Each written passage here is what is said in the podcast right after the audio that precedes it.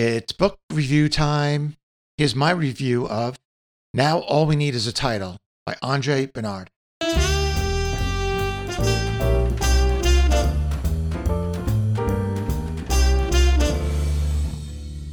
Hello and welcome to the Business of Self-Publishing podcast, episode number 94.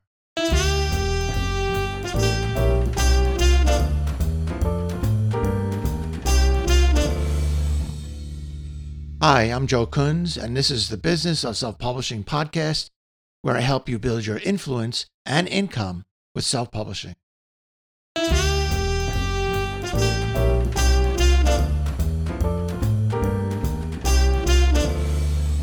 Here's my book review of Now All We Need Is a Title, Famous Book Titles and How They Got That Way by Andre Bernard.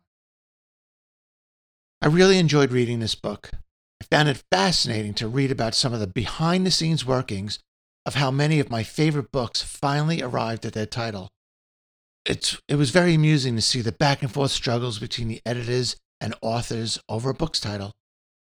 Although this is not a how-to book, this small, short, amusing book will certainly appeal to every writer and editor.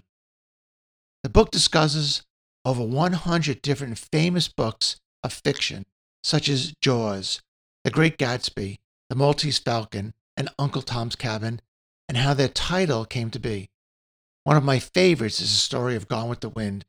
It was first called Pansy, then changed to Tote the Weary Load, and then to Tomorrow is Another Day.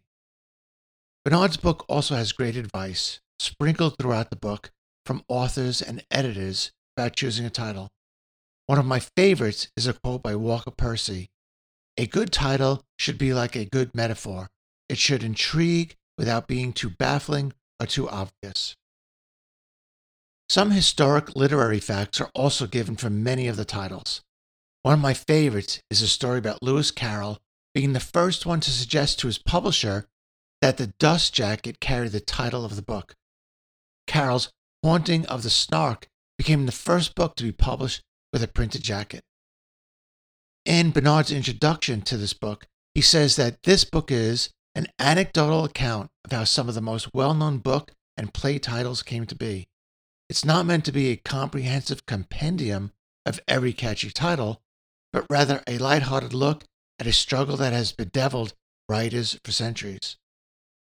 Now, for me, as an author and publisher, I can really appreciate how important a title can be to the financial success of a book. Nowadays, a title must not only be catchy, but also be keyword-rich and search engine-friendly, if you have any hope of it being found on the internet. The proper title is essential if you want your publication to stand out from the huge number of publications that are published every day. If you're an author or a publisher, you will certainly know that a good title is an essential part a successful marketing plan for any publication.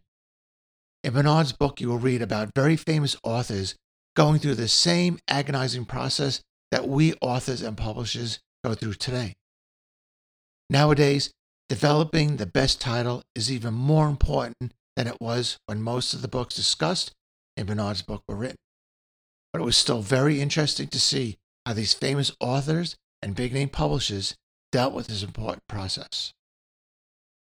I highly recommend this book to everyone that listens to my podcast and reads my blog. Thank you very much for listening. Visit my blog, thebusinessofselfpublishing.com, where you can read the full text of this podcast and read lots of great info about self-publishing. Please give me a thumbs up, hit the subscribe button, and keep your email questions and comments coming.